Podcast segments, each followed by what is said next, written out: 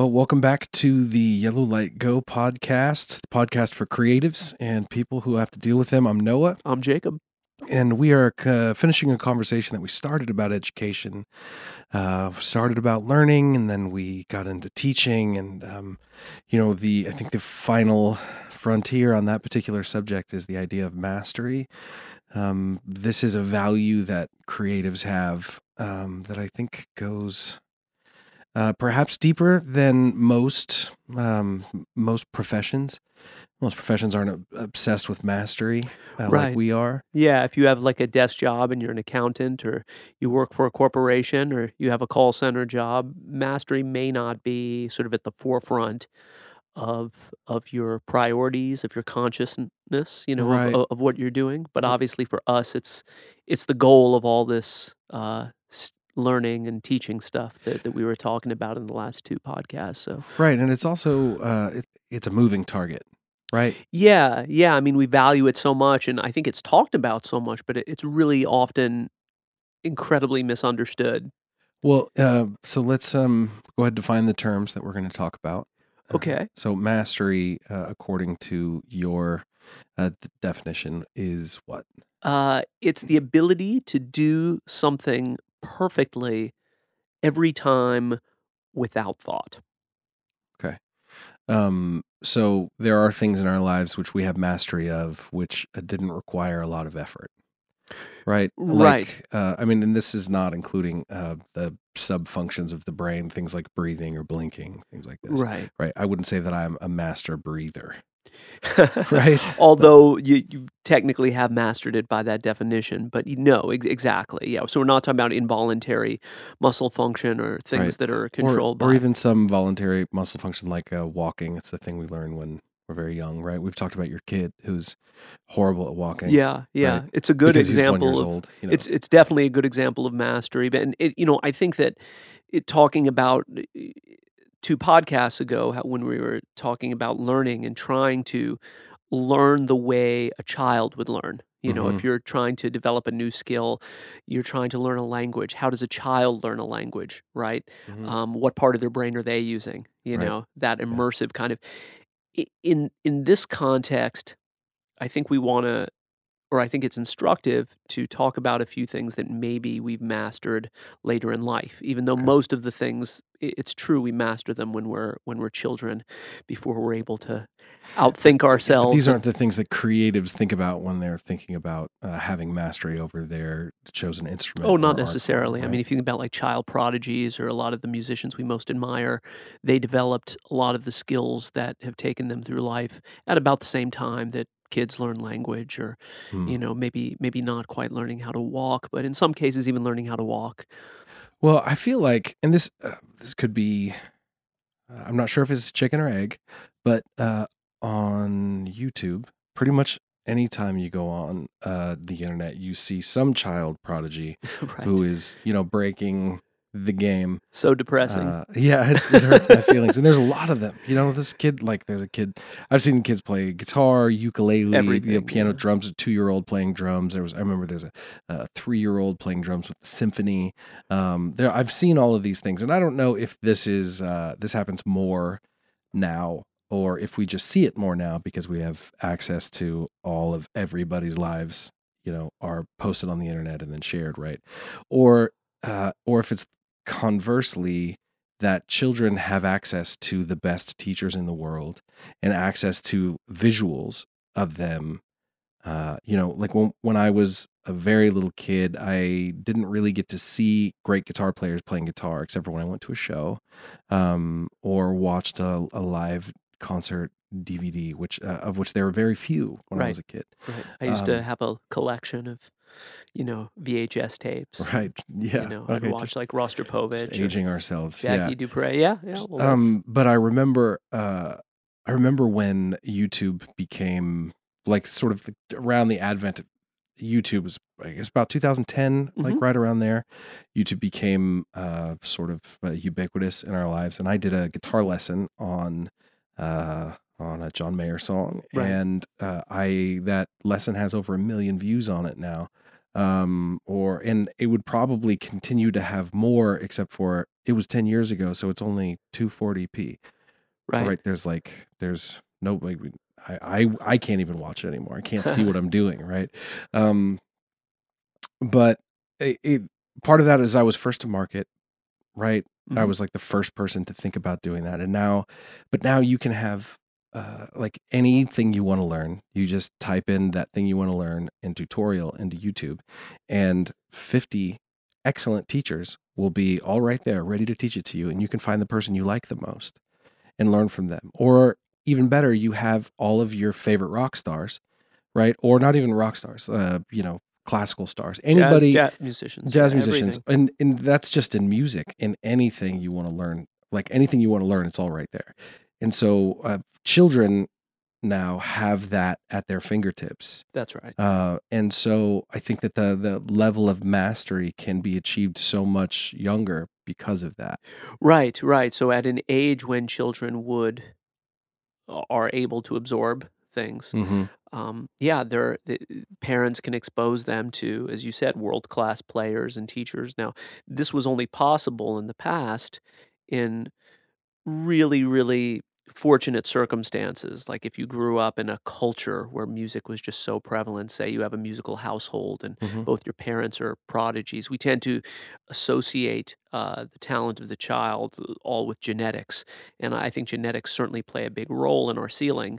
But the fact that that child is around music as just another language in the household, and now if you don't have musical parents, you know, if you don't have, you can still just, yeah, be on Mhm. the internet and be exposed to this right uh, at the right time. So I think you're absolutely right. The explosion we're seeing, and maybe not quality artists, but uh, quality uh, people that are very skillful at an abnormally young age, Mhm. is, uh, I think, unquestionably due to. yeah i uh, mean I, I would say I, I would venture to say that's the same for the quality of the artist as well there uh, i have had several students like young people Mhm. who uh, started writing songs at the age of 10 i remember i wrote the first so my first song i wrote at age 13 it was not good Right. it was bad song Yeah. i mean there's a lot of songs i still write that aren't good and i'm seeing songs from you know my 10 year old student and she sings it to me and i'm like i wish i wrote that lyric that's really beautiful so i, I think that there is with being able to see and access and then learn from great talent out there uh, not just as uh, technicians not just the ability to do things at a high skill level i think that there's also an internalization of quality art and uh, I see a lot of that too. And that's not to say, I mean, that's we could argue about how highbrow art is not really very present in pop culture. Uh, and I don't mean highbrow, of course, is uh, I don't mean that in a negative way. I mean, just I know pop culture generally leans towards things that are more easily accessible. There are all kinds of metrics that say that music is getting dumber, um, specifically Unquestionably. Yeah. but I still think that there are young people out there because they are able to be inundated with what's out there, achieve mastery not just on a technical level but also on, on an artistic level. Interesting. Yeah, yeah, that c- that could definitely be uh, an argument we might have. I, I I think YouTube is, while it's incredible for uh, a- skill acquisition, um, I do worry a lot about. I think in a lot of ways it's very damaging for art. um, and Like as how? as the great uh, cellist Raya Garbousova once said, uh, she said, "There are always more and more cellists, but there aren't more artists." This is kind of an old time cellist, so this is not someone who's alive today.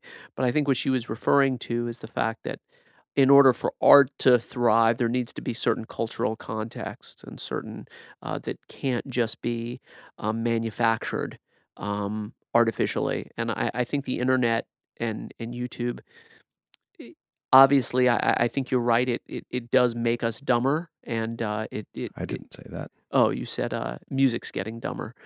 Yes, but Yeah. that, I didn't say it was because of YouTube. Okay. Yeah, I would. I think. I think YouTube is generally speaking making us dumber, but fr- from a musician Wait, so, so YouTube is making us dumber. yes. Okay. uh-huh, I think so. Uh, that's an interesting premise. I would like to talk about that in a minute, but finish your point. Yeah, yeah. Well, my my point is is that I don't think YouTube can necessarily give, you know, you're talking about internalizing quality artistry from watching YouTube. And I don't know if the platform and uh, the, that medium necessarily leads to uh, uh, or is conducive to that process. But skill acquisition, well, no, no how do you how do you learn if we're talking about mastery like how do you learn artistry where does artistry come from Well, there's obviously life experience, uh, Okay. and obviously with YouTube and the internet, people, kids don't get off their couches anymore. i think that's a that's a gross overstatement also anecdotal uh No, it's an opposed to- objective. I think it's. I think it's a fact. I mean, according to studies, the average child, mostly because of uh, screens uh, and YouTube slash video games, spends less time outside than the average prison inmate. Uh, I'd refer you to a book called Free Range Children, very well researched book uh, uh, that was sort of interest of interest to me. I read it uh, a couple months ago. Um, just kind of doing some research about you know my son and you know we want to send him to some hippie forest school to sort of counteract some of that. So basically the, the the the point that you're making is that uh being inside or only having interaction with the world through a screen or the internet is not life experience. Right and i would say not playing with actual musicians is also not life experience. In other words if you go back to say and i, I mentioned a musical culture if your Mhm. parents aren't musicians if you go to i don't know if you lived if you were lucky enough to live in you know 19th century vienna during the time when you know uh, you know brahms and all of these artists were alive and where every single person in their household made music for fun the you know the people would come over in the salon and that's how they passed their time and you'd be making music with people. Or if you live in a, a culture today that's just rich with musical interaction with with Right. other people I, I don't think though i think there's a lot of artistry that's developed from interpersonal connection and there's no question in my mind that because of the internet uh, kids growing up today artists or not or you know burgeoning artists or not have not only less time off of a screen but they spend less time with other people other musicians uh, you think and- that that makes them that that uh, prevents the ability to communicate your feelings effectively through a medium to, through an art medium that's what you're saying Yes, and if you have less life experience, there's less to say. Also, I, I think that's that's a okay so by that uh, metric children shouldn't be making art at all no, not that they shouldn't be making art at all, but they need they need balance. Um, uh, and uh, kids just spend too much time on screens right now. That's artists or not.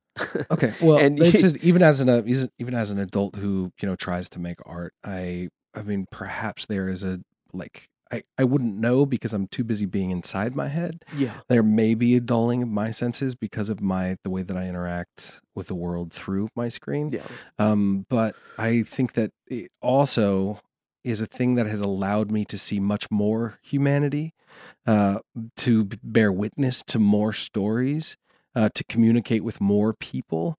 Uh, people that I would never be in my own personal circle. In ancient times, you know, we had our family, we had just the immediate people around us, the, Right. the tribe, and uh, as we've grown up and and um, you know become a civilization, we've had access to more and more people and access to ideas that are not the same as ours. And I see that all the time mhm. on the internet. Even though like you know we can create our own echo chambers, and certainly you know f- Facebook has done a very poor job. filter of that right bubbles and such. Yeah, Yeah, there's that, but we, I mean, we do that with our own people, anyways. In real life, we stop hanging out with people we don't we disagree with, and so in my experience, the viewpoint. What about me, Noah?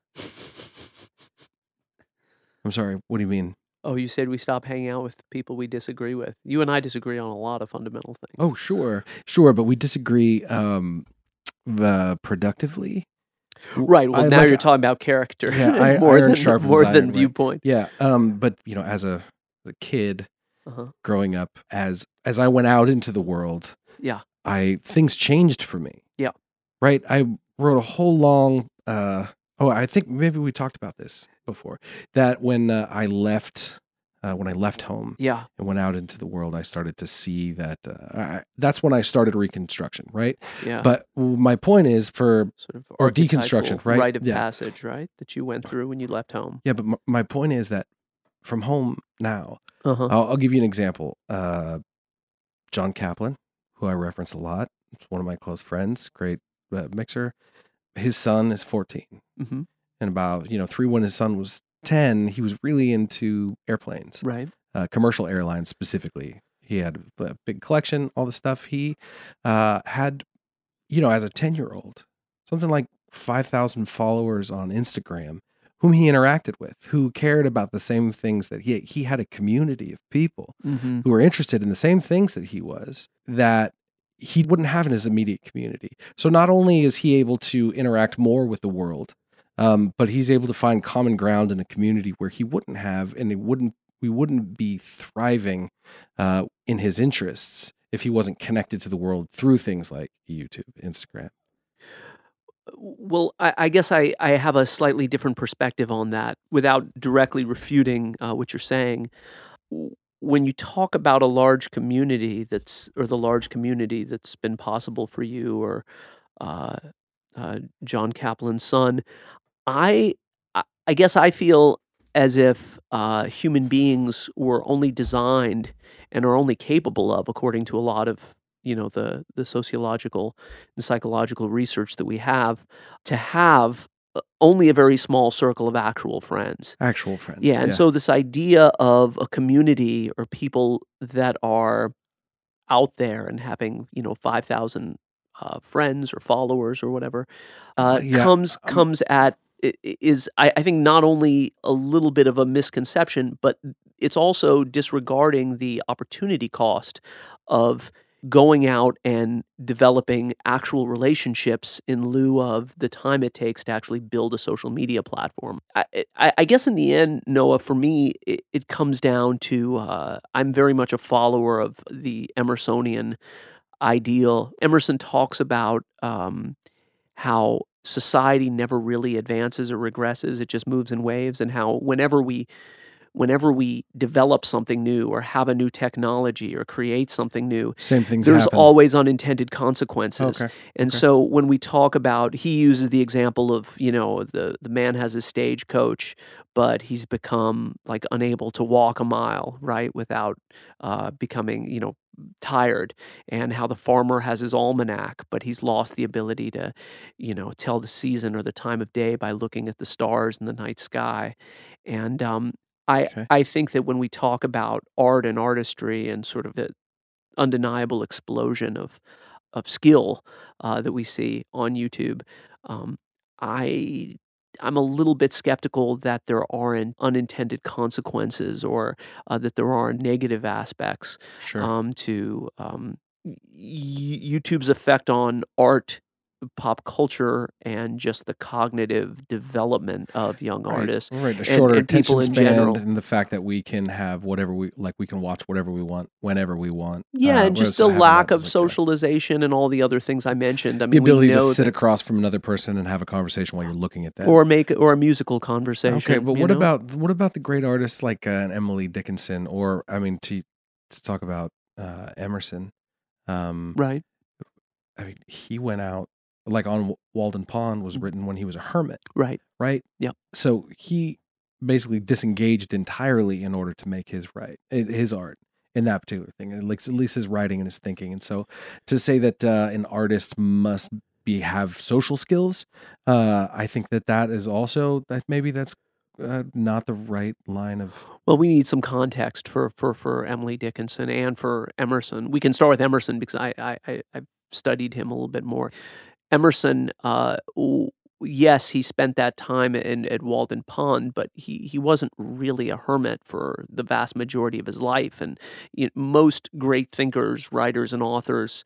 Um, there's a wonderful book uh, written about uh, geniuses. It's a study of a hundred geniuses. Essentially, the idea is that most of them follow a, a very uh, predictable pattern of getting quite a lot of socialization and exposure to the world when they're young, uh huh. up to their 20s or 30s. hmm And then at that point, they often withdraw from a lot of the noise, be it social or otherwise. They Right. tend to leave the cities, right? And go off and think and kind of work out all of the data that they've absorbed. Right. So I think if you view Emerson's writing and his work as seen in that context, and then of course he went back into the world after Walden, you know, we're not talking about a monk or a hermit who spent. Uh, Uh, yeah, but there there are there are others, and the uh, I guess also you know what studies are done uh, of geniuses. Uh, I imagine we can agree that the world has changed drastically in the last twenty years. Um, But the human brain hasn't. right, We're, we're still the same Okay, apes. Right. We haven't, but I don't know that there is a correct analog for socialization a hundred years ago, the way like for what's going on today. I don't think that we can extrapolate that. I mean, there are certainly there are things that matter there. There are things. Uh, I'm not saying that it's it, it's not useful information, but I'm just saying that there's not enough data. There's not enough of a timeline now to actually say Right. I think I know what you're saying, and I, I, I guess I'd, I'd, I would have to agree. You know, and we can't. Obviously, correla- correlation is not Mhm. does not prove causation. Um, right. but we can see there are quite a lot of interesting studies that are hard to ignore on the effects uh, in terms of psychological health and all kinds of other things on young people that came around right about the time that Facebook and the iPhone was just available Right. en masse Mhm. and it's not good. I mean, the rates of unbelievable levels of depression in young people, uh, suicide rates in young girls, of course, because Mm. girls' aggression amongst boys is isn't the same as female aggression is usually, you know, aggressing against reputations and things like that. And so social media has been especially toxic for young girls. Mm. And then, of course, most most disturbing probably of all of those things. We see the lack of attention span and just the feeling noah and it's interesting you said you know how connected we are and how people feel more alone than ever before in the developed world even amongst adults now more people are dying from suicide than car accidents we have Mm. diseases of abundance Mm. not just in our food and in things like that but Jacob, the disease of abundance of information It's super dark. That's super dark. Yeah. First of all, you uh, have a tendency to uh, to be real honest about that particular stuff. Yeah. and I have a tendency to uh, like look on the bright side. are you saying optimism isn't honest Uh, oh yeah, like maybe there's a dishonesty to optimism, sure. Um, but I think that dishonesty uh, is a- Productive. is very productive. good It's very like in terms of uh, terms of moving the world forward, uh, and certainly in terms of if we live in the state of awareness at how shitty the world is, and that's where we live. If and when I say like that's like where our minds are at all times, Oh yeah, at all times it's definitely a problem. uh, that's for you. Is that what, Wha- you're saying? No, for all of us. I mean, for example, now that we have access to news twenty four seven, Oh, it yeah, makes people okay. unbelievably It's depressed, like right? just sitting here listening to it like hurts my heart like, thinking about this because because in my because in my personal experience like in my life in the life that I live Yeah. uh you and I can talk about these things but, Right. but our personal connection uh be it uh, via the phone or the internet uh, or talking face to face like we're doing right now Uh-huh. is life giving um, Absolutely. I have great relationships with my animals and my girlfriend and my family. I see uh, the people around me Yeah. uh, out doing really good work, out there doing their best to make the world feel less alone. right. Right, which is my my like I would say if I had a calling, uh, if there was anything in my life that I I could break down to brass tacks what I do Right. and why I do it. Right. It's it's to make people feel less alone, and I, I experience that at all times. And the the um At all times. uh I mean I wrap my life around it, Uh huh. meaning I don't always feel it. You okay? But I I'm- understand. Right. Yeah, you um, wrap your life around that mission of making or or helping other people Right. feel a little less alone. So let's It's- go back to it's a- very noble, but it, it's not. It, I mean, the tools again aren't necessarily the problem. Although I would Mhm. say the internet, for the most part, is a major problem. right. Is but- that the negative? But uh, is is a net negative. Mm. But obviously, there's an overwhelming amount of positive, and I, I think it's it's not necessarily negative to point out these things or to be aware of these things because Mhm. it helps us and maybe people listening and you know with the decisions that i make for my life or for my kids life or whatever um, we can be more conscientious if we understand the nature of the tools that we're using almost all day every day and it's hard to see how do- that's a bad so- thing on so its face I would say for like your uh, what's the word I'm looking for? If my mission statement is to make people feel less alone, your mission statement is to do the least amount of bad. okay yeah I, I According get- according to that, what you just said. yeah But I don't know that to be true about you. that my mission statement is to do the least amount of bad. Yeah, that's that's what you were just describing, like in terms of like just how do I mitigate the complete and utter train wreck that humanity is. Oh well, I, I don't know that I've yeah completely taken up that that banner, uh, but but I will say that uh, that if if we're going to make any changes in the world, we really do have to start with ourselves. It's it's infinitely uh, right. easier, right. but also it's authentic. It's the kind of modeling that we were talking about in the learning and teaching uh, sure. uh, portions of, of, yeah. of, the podcast. And so I do, it is incumbent up, upon me, uh, you know, just as a sentient being and as someone who cares, um, to model what I think is uh, a sane, healthy, uh, approach to living and to learning and uh, all of these things. And I think that again, right, to that, be to be the change you wish to see. Yeah, yeah, yeah, exactly. So that that has to start with coming to some kind of uh, understanding of the tools that we're using every day. Again, whether we like it or not, and uh, making decisions that reflect a value of time well spent uh, as my friend Tristan Harris okay. likes so to say. As a uh, as a as a music director, yeah, uh, as a person whose job it is to um, arrange music and uh, bring a group of musicians together to play that music. Okay. Uh, I there are different. Uh, there's like the ways you could go about doing this are fucking vast and myriad, right? Yeah. Yeah. Uh, I generally choose uh, my like basic formula is give them all of the information they could possibly need in order to uh, do what they do well right. right? And give that to them all of them before they get to the first rehearsal. And so at our first rehearsal everybody knows exactly what they're playing. Mm-hmm. everybody knows exactly uh, what's expected of them. Okay. And then the first time we make music together it's it's pretty close to actual music, right?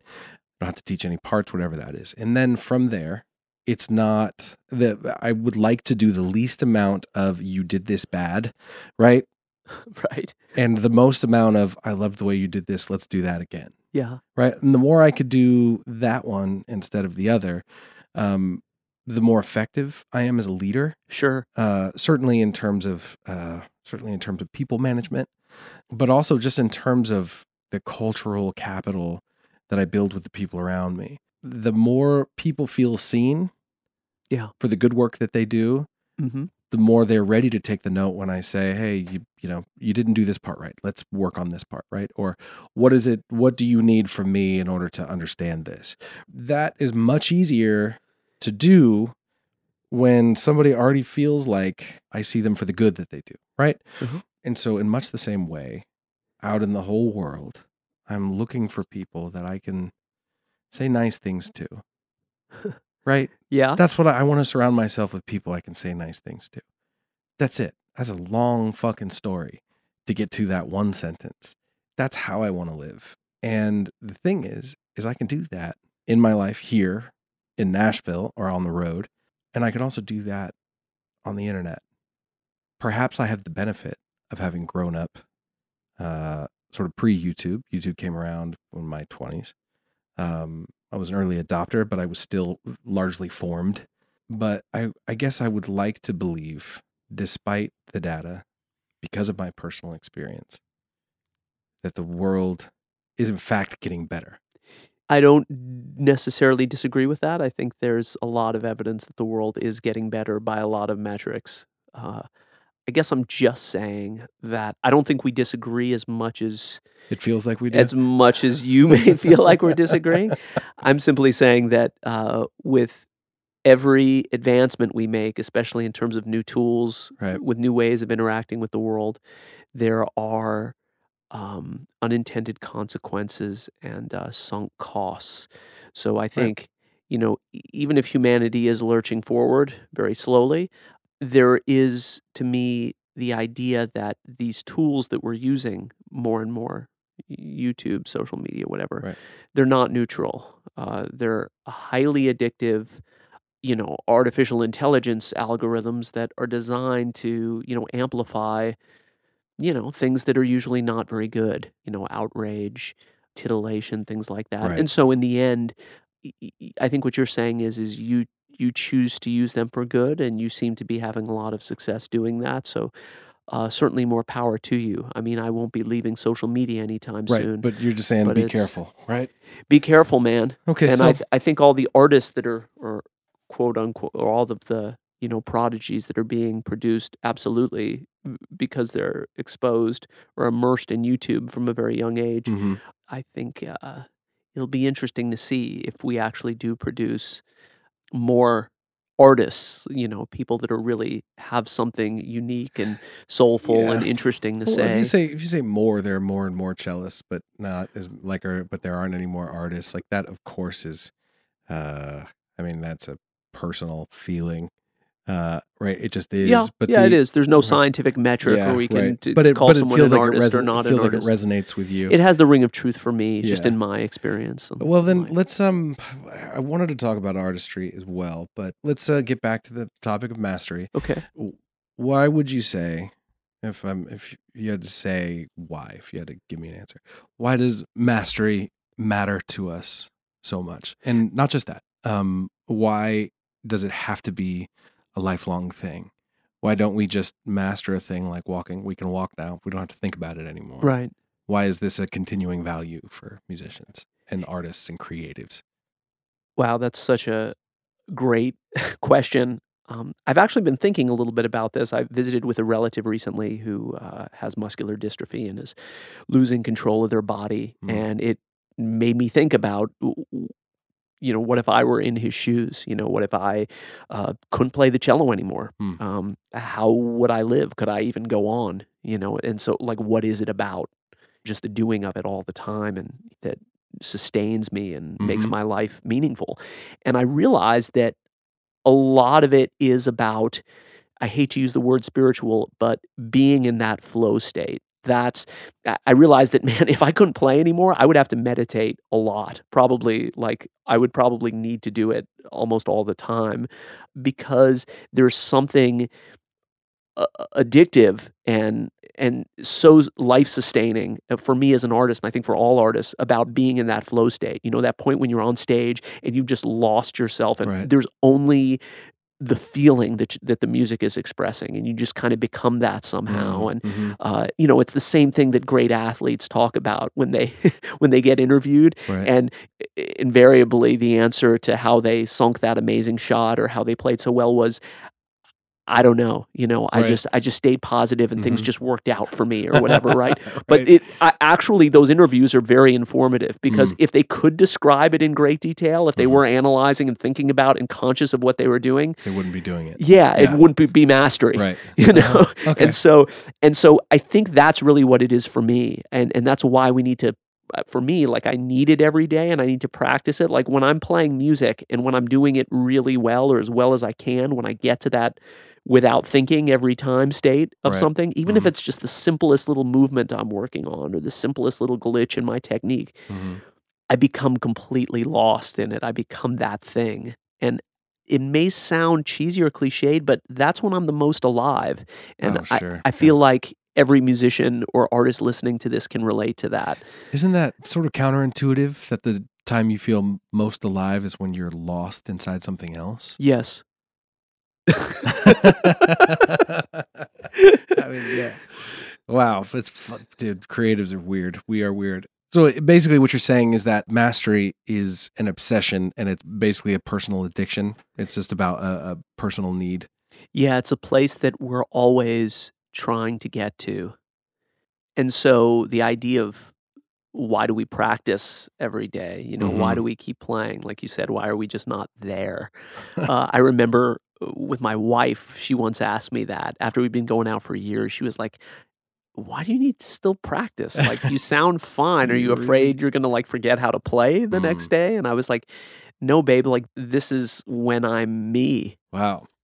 So yeah, so basically artistry uh and the you know the journey towards mastery, that personal development it's just an exercise in um, narcissism and s- like a self-absorption essentially or I mean is it is it that negative or is there a positive element there that that you're not uh, saying out loud. Well, I mean, I think this when you're talking about this sort of deep flow state, this this mastery, um, obviously there are tremendous personal benefits, very similar to meditation and whatever. But I, I don't think it's selfish any more than other spiritual people like Buddhist monks meditating is selfish. Again, if you want to change the world, you have to change yourself. Okay. For me, the results anything that I've been able to contribute to the world as a teacher, as an artist, as a, Mhm. just someone who puts beauty into the world, Yeah. um, just someone who makes someone feel more connected, maybe to, to pick up on your Okay. idea, hmm is the direct result of Of that work. uh, of that work yeah, that work. in in the ability uh, of me being able to get to that place. So now you're getting at the center of it. The this addiction that we have uh, doesn't work in a vacuum. It doesn't. It doesn't matter. Our mastery of our particular craft doesn't matter if it's if it's not connected to the world in some way. Right. I mean, we can talk about narcissism and the inherent narcissism in artistry. That somehow you should listen to me over listening to like the fact that we're doing a podcast in the first place, right? Right. It's like people should listen to us. I will say personally that a big reason I wanted to start the podcast with you in the first place is is I I love the things that happen to me when you and I have a conversation. Mm. In my uh my rubric or my my my lens through which I see the world is what I experience personally. And so I think if this really matters, uh the the conversations that we have matter to me so much, yeah, I can only imagine that other people have the same needs that I do. Because if they don't, then I really am alone. Then I really am disconnected from the world. And I and I choose. I mean, I, despite all evidence to the contrary, like all evidence points at like the fact that I'm not alone, even though I feel it. hmm That we all have similar experiences, and that's a, I mean, such a, a great example is uh, like all of our favorite songs. The fact that there's somebody out there time traveling into our lives and writing songs about the very very specific situations that we're going through I love that image. no, right That's really like cool. I, I how many songs are like that in the world i mean i have so many So many. yeah i have so many. I had a friend the other day who was talking about a brett young song mercy and he was driving to a dave matthews band concert by himself because the girl he was supposed to go to go to it with bailed on him. Mhm. and he was listening to the radio and mercy came on.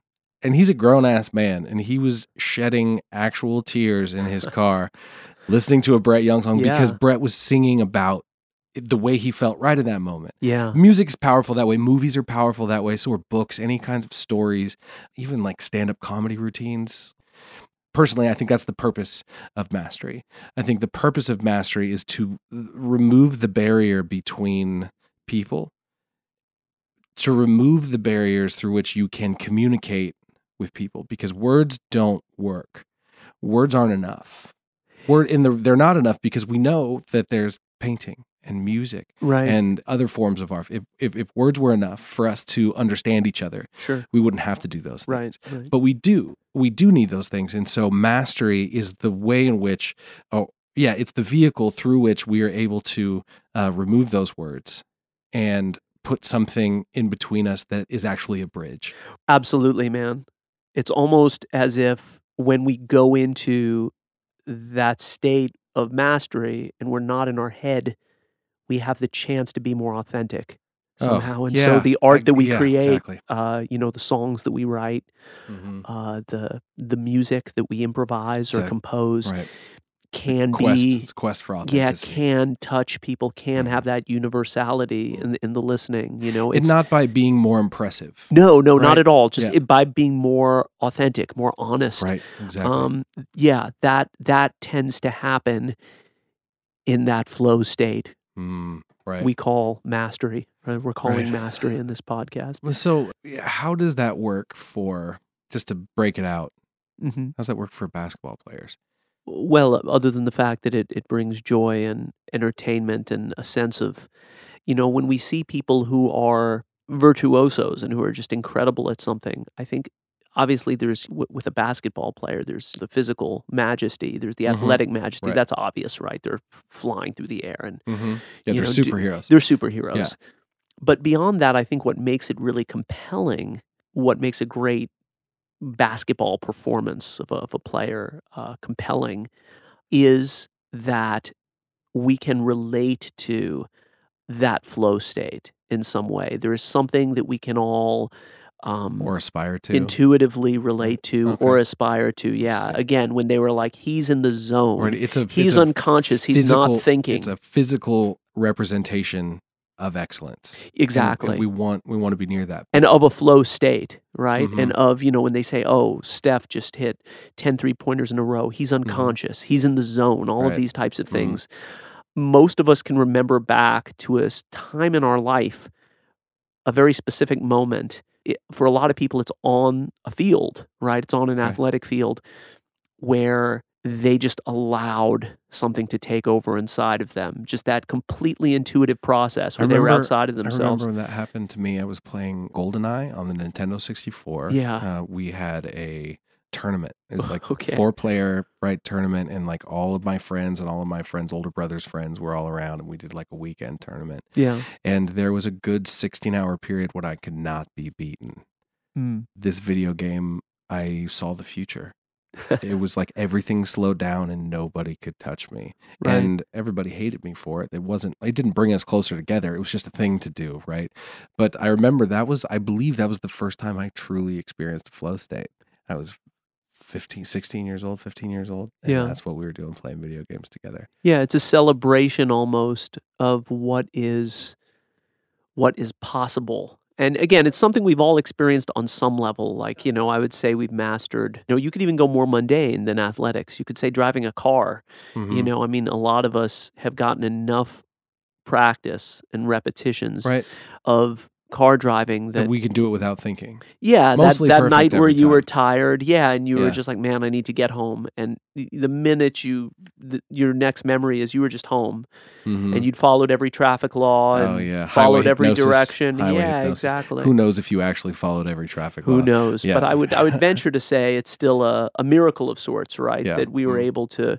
So it's it's this this idea that there's a deeper level of consciousness, this intuitive level that we know operates infinitely faster Right. and more efficiently than the uh, Prefrontal cortex. than the content. Yeah. Yeah, exactly. Uh-huh. So like we can only do six or seven calculations a second on that level, but at the intuitive level, we can do ten thousand or Wow. more. Yeah. And we have this amazingly powerful computer. And so it reminds us of just how much potential is inside of us Oh, when we see those Right. amazing musical performances, so athletic that's why performances. that's why we love to see it right? And we've talked about as musicians why it's important to us to be able to do it. But Right. I, I guess uh, what i'm oh, what i would like to get at and i'm curious if you have a thought about this is what is it in the athlete's mind or heart uh, like brain? What is it in the athlete's brain that drives him um, to be excellent or to have mastery in the same way that we do is there is it as altruistic as we think that our art is or does it skew more narcissistic because for us there's definitely the balance there's the balance of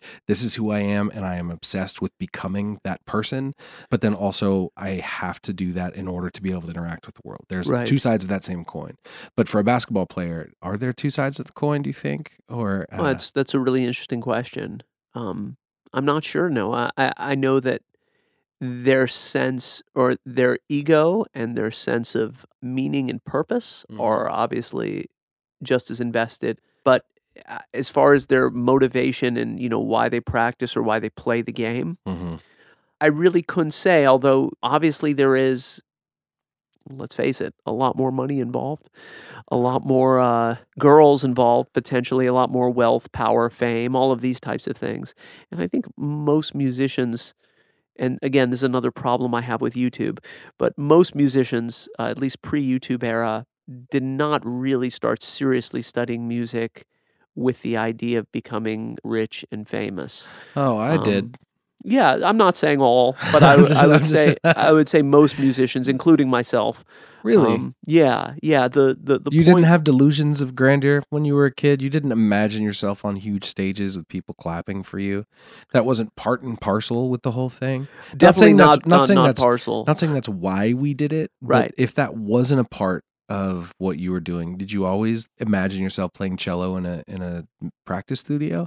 Well, not in a practice studio. I was always excited about the idea of being able to uh, move people and you know and share my art or inspire people. Right.